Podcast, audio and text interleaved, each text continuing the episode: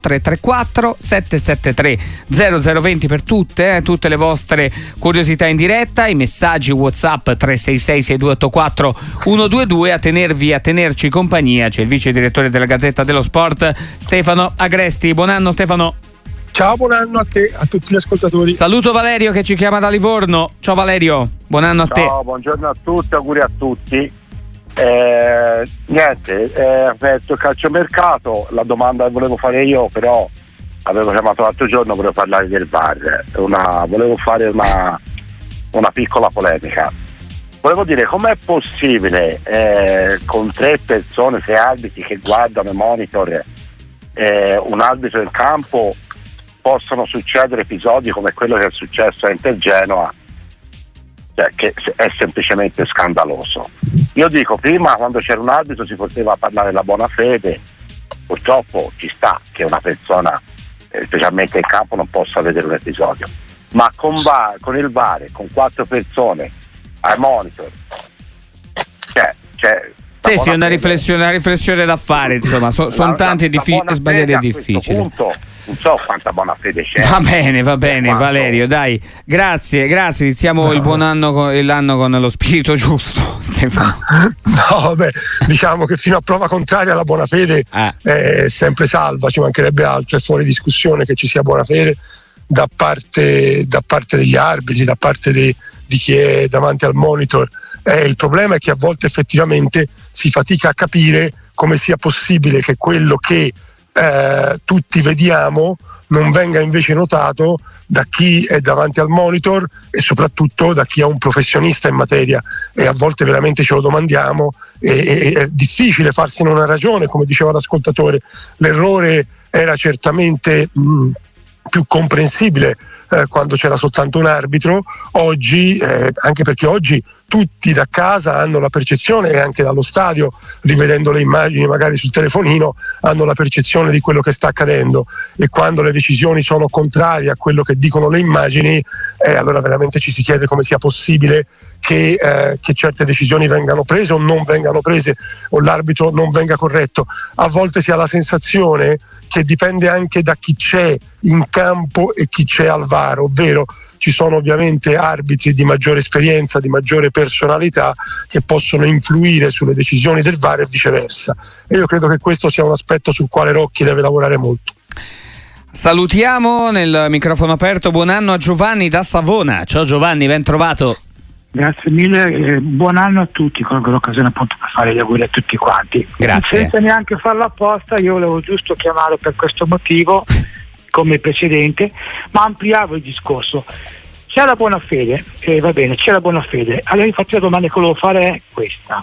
Prendendo per buono quello che ha detto Rocchi in open bar, eh, non discorsi da bar, prendendo per buono quello che ha detto Rocchi, sul fallo su Chiesa poteva essere fallo, non era fallo solo in quella partita, in un'altra partita sarebbe stato fallo. Inter Juve. Inter Napoli il placcaggio di Martinez e rigore su Osimen. Genoa Inter adesso il fallo che era fallo l'ha detto anche Rocchi.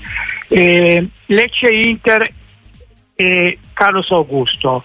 Eh, Genoa Juve rigore l'ha detto anche Rocchi, quello era rigore ed era rosso su Malinowski. Allora, se, se tre prove, se tre eh, inviti fanno una prova, cinque cosa fanno? Ballano facendo i conti della serva, sette punti di differenza tra Juve e Inter con questi cinque piloti. Va bene, va bene, va bene Giovanni, eh, Stefano. Ah, è, un è, un po', di parte, mi, mi, sembra un po' di parte l'analisi del, del nostro amico, eh, però è vero che ci sono stati tanti episodi che lasciano dubbi, ora a favore di una squadra oppure dell'altra, questo dipende un po' anche da quale parte la si guarda, eh, spesso il tifo condiziona e la passione condiziona in, valuta- in questo tipo di valutazioni. Eh, è vero che ci sono stati diversi errori, alcuni li ha sottolineati l'ascoltatore, ehm, altri non sono esattamente come sono stati raccontati, per esempio il calcio di rigore eh, negato alla Juventus a, contro il Genoa che a me francamente pareva abbastanza evidente, Rock ha definito quel calcio di rigore insomma, che si poteva dare o non dare, per cui insomma, dipende un po' da tutte le valutazioni, da, dal tipo di valutazioni che si fanno, però è vero che di errori ce ne sono stati troppi nell'ultimo periodo. Decisamente sì. Eh, Gianni d'Alessandria, sentiamo anche tuo, la, tua, la, tua, domanda, ovviamente su qualsiasi tema. Buon anno Gianni, ben trovato qua su Sportiva. Tanti, tanti saluti a tutti. No, io divago un pochino dal, da questi problemi. E a lei? Io io invidio i tifosi di squadre come la Juventus che nonostante siano in corsa per lo scudetto dicono peste e corna del loro allenatore. Io come Sandoriano mi trovo ad avere un allenatore che ritengo sia il peggiore di tutte le serie nazionali. Eh, Pirlo si è venuto a, diciamo, a imporre nella Sandoria con delle idee del tutto personali, idee che potevano andare bene nel Barcellona di dieci anni fa che era composto da dei fenomeni. Per una squadra tutto sommato modesta come la Sandoria è un suicidio. La, te- la, tattica di Pirlo è quella che il portiere nostro con le mani passa a tre metri la palla al difensore più vicino che la passa ad altri tre metri all'altro e in linea teorica secondo Pirlo finiamo dall'altra parte. In realtà si infila un attaccante dalla squadra avversaria e ci fa gol. Vedi il Pisa al quale faccio i complimenti all'allenatore che aveva studiato bene la tattica e anziché quando avevamo il pallone noi come fanno tutti il nostro portiere arretrare per prepararsi no ci, ci aggredivano e di fatti si infilarono poi nel passaggino. Va bene, va bene, insomma Gianni ab- abbiamo, capi- abbiamo, capito comunque il concetto, insomma al letto della fotografia dell'esempio, dell'esempio singolo, eh, Stefano Agresti, insomma se Sparta piange Atena non ride, diciamo. Eh, No, bello tra... Oggi belli trasciani giudizi, sì, diciamo così. Eh. Assolut- assolutamente, mi sembra un po' troppo eh, che, diciamo, critico nei confronti di Pirlo. Eh, io penso che a volte invece il gioco eh, possa aiutare a, a, sopperire anche a delle carenze tecniche che ci sono nelle squadre. La Sampdoria non è una squadra straordinaria per il campionato di Serie B, a mio avviso, dovrebbe essere anche rafforzata in questo mercato di gennaio. Eh, è in una posizione di classifica a ridosso della zona eh, playoff che io credo non sia molto molto distante dal valore della squadra, potrebbe aver fatto un po' meglio, sì, però sappiamo anche che ha avuto delle vicissitudini societarie non facili, che è partita con difficoltà, poi si è ripresa, è chiaro, eh, ripeto, non è una, una squadra di livello eh, straordinario per il campionato di Serie B, ce ne sono altre più attrezzate, Pirlo ama fare quel tipo di gioco, io ripeto, penso che a volte attraverso il gioco si riesca ad arrivare oltre anche le possibilità dei singoli. La Sampdoria comunque se, gli, se, le restituiamo i due punti che ha perso per la penalizzazione sarebbe lì abbastanza vicina alla zona playoff, quindi in una posizione assolutamente dignitosa a metà campionato. Microfono aperto, stiamo parlando di tanti temi, avete sentito come sempre Stefano Agresti vi risponde su tutto, 334 773 0020 tante chiamate, anche da Pisa ci sta chiamando Lorenzo. Ciao Lorenzo, ben trovato, buon anno. Sì, salve buon anno anche a voi. Eh, una considerazione per quanto riguarda um, ora, eh, il discorso del decreto crescita che è stato levato. Sì. Eh, allora, di fuori che secondo me è stato usato in maniera completamente errata dalle società perché avevano fatto diciamo, questo piacere sul fatto di non far pagare troppe tasse, ma è inutile se poi prendi il giocatore straniero e gli dai 10 milioni l'anno e, e, e la cosa è, è, come non usarlo. Ecco. Volevo sapere, secondo voi, ora visto che non c'è più e come dicevo prima hanno sbagliato comunque il metodo di usarlo, secondo voi ora le, le società come riescono adesso, in che modo riusciranno a fare mercato non avendoci questa possibilità? Va bene, ecco. Va bene grazie, grazie per questa domanda. Lorenzo da Pisa. Stefano. Beh, riusciranno molto peggio di prima. Credo che ci sia il rischio molto concreto che le nostre squadre perdano competitività a livello internazionale, perché è chiaro che il decreto crescita eh, favoriva l'arrivo di calciatori dall'estero e ti permetteva di arrivare a giocatori che altrimenti non ti saresti potuto permettere. Eh, l'ascoltatore dice hanno preso calciatori che guadagnano 10 milioni. Eh, sì, però eh, magari ecco, fa, faccio un esempio, può essere Lukaku l'esempio, un altro esempio può essere Turam, più o meno, insomma eh, diciamo che Lukaku con il decreto crescita costa alla Roma più o meno una cifra eh, tra i 9 e i 10 milioni di euro lordi, senza decreto crescita sarebbe costato alla Roma 14 milioni. Io non so se la Roma avrebbe preso Lukaku con un ingaggio all'ordo così elevato, per cui io credo che senza il decreto crescita ci si dovrà probabilmente rassegnare a vedere meno calciatori eh, di spessore internazionale nel nostro campionato e comunque ce ne sono, certo non abbiamo il potere d'acquisto della Premier League o del Real Madrid, però ci sono anche dei calciatori di spessore internazionale, l'anno scorso abbiamo raggiunto tutte le finali delle coppe europee e credo che in qualche modo forse dobbiamo metterci in testa che era quello uno strumento per migliorare la competitività delle nostre squadre e ora non c'è più e ovviamente ne pagheremo le conseguenze dal punto di vista tecnico. Saluto anche Michele da Pistoia al 334 773 0020. Ciao Michele. Buongiorno, tanti auguri di buon anno a tutti. Dunque, eh, io eh, la mia domanda è questa: alla luce degli ultimi eventi che si sono verificati con le squalifiche per doping, scommesse, eccetera, io ho notato che a mio parere si sta allargando molto a favore della dei, dei calciatori la forbice che esiste, che, che esiste e le società sono sempre più scoperte. Non sarebbe il caso, secondo voi, che le tre leghe professionistiche con la federazione e anche l'associazione calciatori cominciassero a pensare di eh, far rappresentare ad acquisto avvenuto una polizza fiduciaria che garantisca appunto che eh, questi professionisti non cadano in queste cose e se ciò dovesse accadere almeno le società da un punto di vista economico vengono risarcite. Ok, va bene, va bene Michele, però Stefano perdonami eh, se correggo il nostro amico che, che, ci ha chiamato, il dubbio è legittimo, però qualcosa già c'è, mi, mi permetto di dire, la Juventus, il contratto, qualora dovesse essere dimostrata, eccetera, eccetera, eccetera, la squalifica di Pogba, può rescindere il contratto. Assolutamente, eh. infatti c'è la possibilità esatto. di intervenire in quel, in quel senso, c'è già, anzi Pogba è già al minimo di stipendio, al minimo di salario mm, e quindi già ora la Juventus ha preso un provvedimento, il provvedimento che poteva prendere nei confronti di Pogba per la sua inadempienza. Con Fagioli si è comportata in modo differente, gli ha addirittura rinnovato il contratto riconoscendogli anche un aumento di, di ingaggio, questa è stata una scelta libera del club che ovviamente ha pensato in prospettiva al valore che può avere ancora Fagioli negli anni a venire per il club bianconero, ha preferito assicurarsi di non perderlo anziché sfruttare l'opportunità che avrebbe avuto probabilmente anche in questo caso di rescindere il contratto. È una scelta assolutamente legittima e libera da parte della Juve, però gli strumenti in mano ai club per tutelarsi di fronte a questo tipo di comportamenti da parte dei calciatori esiste già. Edoardo da Prato, l'ho ritrovato. Ciao Edoardo.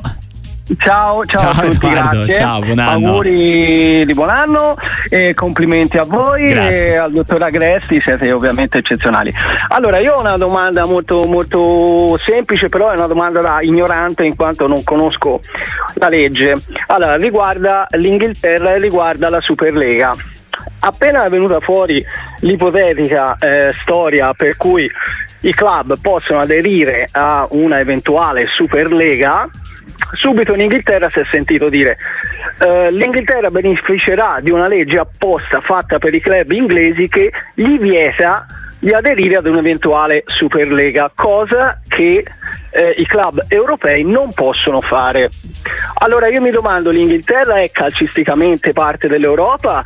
Sì o no? Cioè aderisce alle, comp- alle coppe UEFA, quindi perché può farsi questa legge e i club europei no? Ok, eh, politicamente l'Unione Europea è una cosa, la, la, UEFA è un'altra cosa, però a Edoardo da Prato per esempio dico che sul sito radiosportiva.com c'è un'intervista degli scorsi giorni, se scorri giù nella sezione podcast la trovi anche a Maheta Molango che è l'amministratore delegato della Premier League, dei calciatori della Premier League che risponde a tutti i tuoi temi, proprio come rappresentante dei calciatori, parla italiano, eh, origini italiane, insomma ne parla benissimo e proprio su questi temi eh, in uno dei nostri podcast lo racconta. Comunque Stefano Agressi, rispondiamo eh, a questo tema sulla Superlega e l'Inghilterra. Beh sì, c'è una, una differenza di, di legislazione. Eh, la Superlega è stata consentita dall'Unione Europea, quindi non da un organismo sportivo, è un organismo, è una, è una eh, organo sovranazionale eh, dalla Corte europea e quindi i paesi che aderiscono all'Unione Europea devono eh, rifarsi a questa, a questa norma. Eh, l'Inghilterra con la Brexit è fuori dall'Unione Europea, per cui il governo inglese è libero di muoversi e di agire come meglio ritiene e stanno lavorando per fare quello che diceva l'ascoltatore, e cioè per mettere in piedi una legge, approvare una legge eh, che una volta in vigore vieterebbe ai club inglesi di partecipare a manifestazioni appunto come, come la uh, Superlega. Saluto Enzo che ci chiama dalla splendida Mantova. Ciao Enzo, ben trovato in diretta, buon anno. Eh, grazie per la splendida, eh, splendida, Mantova, tanti auguri eh, anche ad Agresti. Eh, io volevo fare una domanda ad Agresti, ma la Coppa Davis chi l'ha vinta? l'Italia o Sinner? Ah, per carità, Sinner è, un, è, il futuro del tennis italiano, a me non è mi sta molto simpatico.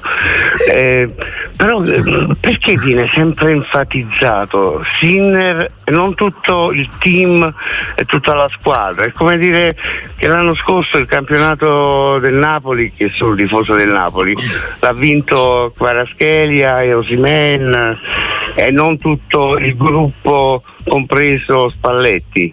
Era solo questa la domanda. Va bene. La, la, la Coppa Davis, chi l'ha vinta? Va bene, va bene, va bene, grazie Enzo. Eh, questa riflessione. Eh, no, la, vinta, la, Coppa Davis l'ha vinta chiaramente l'Italia, eh, anche grazie al contributo di chi a Bologna nel turno precedente alle finali ha permesso all'Italia di qualificarsi per le finali e non è stato semplice perché in quella circostanza Sinner non c'era e, e quindi è stato addirittura Arnaldi che, che all'epoca era direi il numero 4 della, della, nostra squadra a ottenere i punti decisivi per la qualificazione. E poi comunque hanno partecipato, lo sappiamo, eh, Sonego, eh, ehm, eh, lo stesso Bolelli e Musetti hanno partecipato tutto, tutti, è vero anche che i punti determinanti li ha conquistati Sinner in una manifestazione come la Coppa Davis, un grande giocatore può decidere eh, le sorti di una squadra eh, e Sinner sicuramente lo ha fatto, in particolare nella gara determinante contro la Croazia,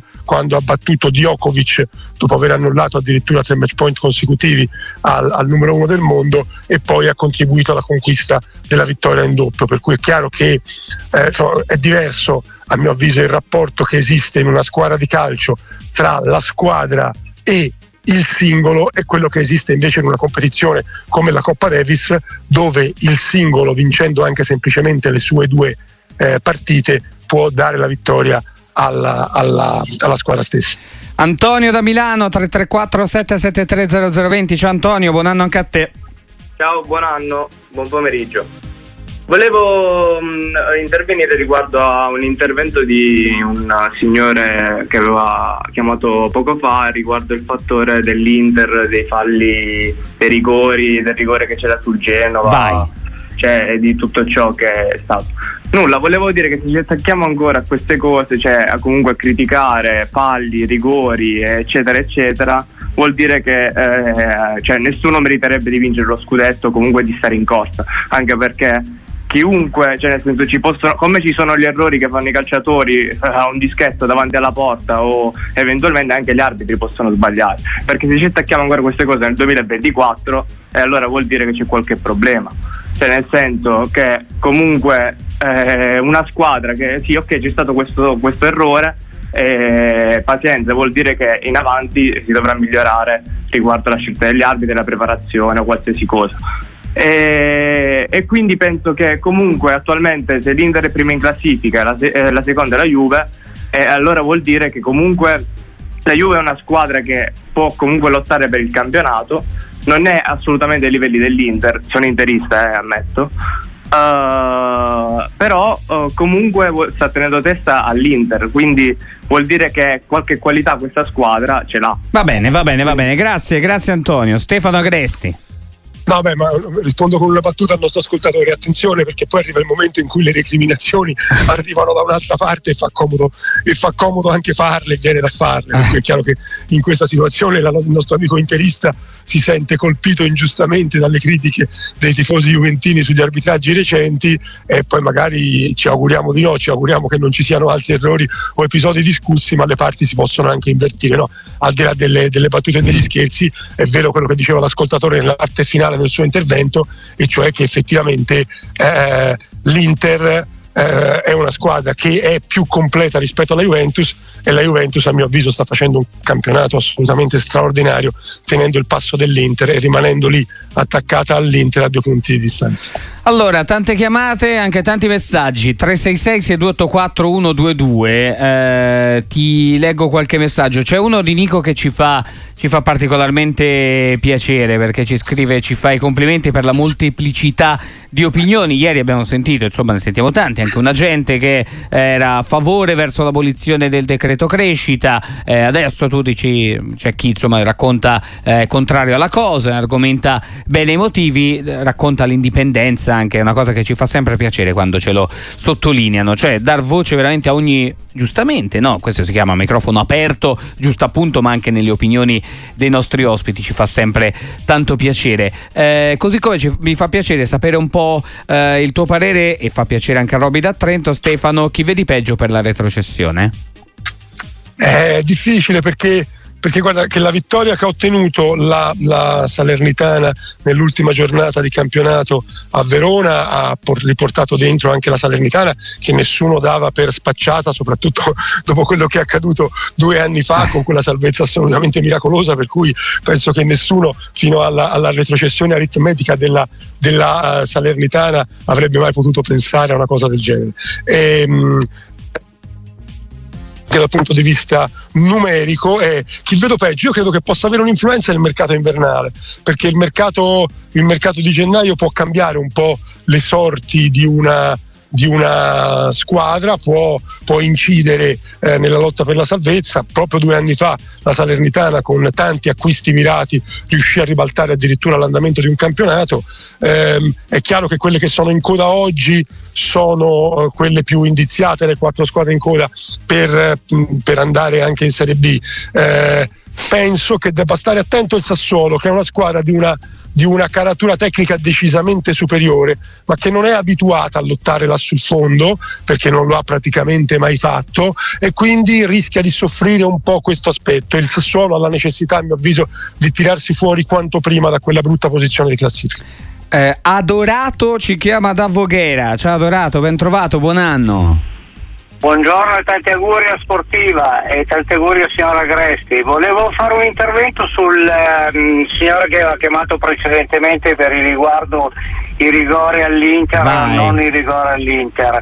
Però il discorso è questo, cioè e quando lo fanno con la Juve che gli danno un rigore dubbio, noi rubiamo, noi siamo quelli che abbiamo i 40 scudetti rubati e tutto viene amplificato in un modo esponenziale. Quando lo fanno per l'Inter gli amici interisti lo fanno come se fosse un errore dell'arbitro, una cosa normale. Invece quando c'è qualcosa contro di noi, cioè contro la Juve, viene amplificato per mille. Testate di giornali che escono a carattere cubitale, televisione e tutt'altro, ecco era solo questo, cioè va se bene, per va la bene, Juve va... rigore dubbio allora rubiamo, se per l'Inter è tutto regolare, ecco. Va bene, insomma, io que- quello, che, quello, che, ci ha scritto prima l'amico è la cosa co- corretta, cioè noi è vero che diamo, eh, il, ascoltiamo come sempre il parere di tutti, ma questo vale anche per i colleghi della Gazzetta, vale per Stefano, per tutti i nostri eh, opinionisti, qua il parere è quel che pensiamo, non è che è pro domo dell'uno, pro domo dell'altra, ci mancherebbe. Se un ma errore è un errore, a prescindere dai colori e via discorrendo, non c'è. Ma, ma ci mancherebbe, fra l'altro, fra l'altro eh, noi abbiamo scritto per esempio che, il, l'ho ribadito prima, che il calcio di rigore negato alla Juventus e Genova a nostro avviso era calcio di rigore. No, è che mh, francamente non mi pare che non si parli di questi favori o presunti tali all'Inter, perché da quando abbiamo mm. cominciato microfono aperto non, non, facciamo altro che rispondere a domande sull'argomento, per cui sì. insomma non mi sembra, mi, non mi sembra che stiamo nascondendo nulla. Sì, sì, tra l'altro abbiamo aperto dicendo ufficialmente iniziato il calciomercato, le domande sono state sul VAR. Tant'è, insomma, come sempre eh, siamo pronti ad ascoltare le domande di tutti, così come quella di un amico che eh, ti chiede, ci chiede perché non si mette in discussione Dionisi. Sta facendo peggio delle ultime annate del Sassuolo, ma eh, a suo avviso, insomma, non è, non è giusto non metterlo in discussione. Ma sai, uno mette in discussione un allenatore non soltanto per i risultati, ma anche se, se, si rende conto che non ha più in mano la squadra, se si rende conto che quell'allenatore è in difficoltà nella gestione del gruppo, che la squadra non lo segue più. E, e io francamente non ho questa sensazione, ma quello che più conta è che non ce l'ha la società del Sassuolo. Il Sassuolo è abituato a, a sposare un allenatore, andare avanti con un progetto, sono stati sempre molto abili nel coltivare quei progetti che hanno portato avanti, nel far crescere i calciatori. Con Dionisi loro vengono da un periodo, da stagioni di grandi soddisfazioni, per cui è per questo motivo che non lo mettono in discussione. Eh, e quindi io credo che sia assolutamente logico fare così, cambiare soltanto guardando la classifica e se si ha tre punti in più o se, si hanno tre punti in meno eh, si decide di cambiare allenatore, io credo che sia mm, un errore grave, si deve valutare appunto com'è l'impatto in quel momento dell'allenatore sulla squadra, nello spogliatoio, nei rapporti con il club e a quello che ne sappiamo i rapporti tra Dionisi e il Sassuolo sono ancora molto positivi. Uh, Stefano Agresti, grazie, buon anno ancora. Per essere grazie stato con te, noi. Marco, un saluto a tutti, un saluto a tutti, auguri di nuovo.